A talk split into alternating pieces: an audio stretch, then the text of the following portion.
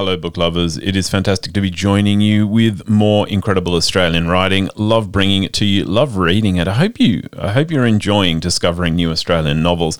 Today is no exception. But you know what? I'm not going to introduce it. I'm just going to jump straight in. Tommy Llewellyn's got a problem. Every year on the 5th of January, his life resets. No records, no belongings, no memories no trace Tommy ever existed. It's a problem Tommy's been enduring ever since he was born, and the universe is showing no sign of letting up. When Tommy meets Carey Price, though, everything changes. The universe still seems to be out to get him, but Tommy's finally got a reason to fight back. This time, he's going to be remembered. So, How to Be Remembered is the debut novel from journalist and podcaster Michael Thompson. How to Be Remembered opens on the suburban life of the Palmers. They're upwardly mobile in a fairly standard way, some might even say forgettable. Everything's going to plan until Elise gets pregnant. Their lives progress until little Tommy's first birthday approaches, and well, you know what happens next. I told you, I told you in the intro. Tommy's first reset sees him estranged from his family and entered into the foster system. From here, his life is an uphill battle as he struggles to understand what is happening to him through the eyes of a child. So, from the get go, How to Be Remembers knows where the heartstrings are and isn't afraid to tug them. The character of Tommy is immediately endearing and sympathetic. Thompson gives us enough to care about him and want to see him succeed, even as he battles with his own special groundhog scenario.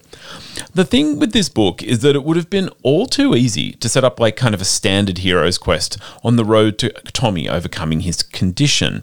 There are plenty of signposts that point to this archetype an adversary, a love interest, a goofy best friend, all reassuring you that things are going to be all right.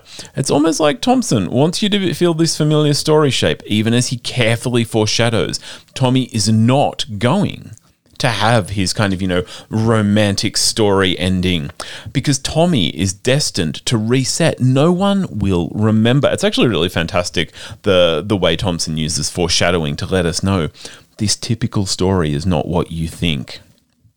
So, as we shuck off the weeds of narrative determinism, we are left to conclude that Tommy is not destined to be part of some grand story precisely because Tommy is something of a guide for existing outside of stories.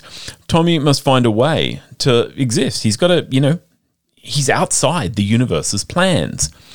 And I think the point here is that Tommy's condition has forced him out of the autopilot of modern life. Tommy can't fall back on the plans we see his birth parents making. He can't fulfill the expectations. He can't become the cliche. Tommy has to carve out something meaningful or risk having nothing at all. So I found How to Be Remembered a really poignant and affecting story. Even when I knew it wasn't going in for the emotional kill, it still got me. And I found myself more than a little, uh, let's say, moist in the ocular area. the thing for me was whether or not I was feeling for Tommy, and at times, you know, he kind of lost me. I always felt for his situation, and I truly wanted to believe in his mythology where best friends and lovers always end up back in each other's lives. How to Be Remembered hits all the right emotional notes. It's well paced, leaving me more than a little tired on the mornings after I told myself just one more chapter. How to Be Remembered is definitely a book for the romantics and those of us who are looking for a life less ordinary.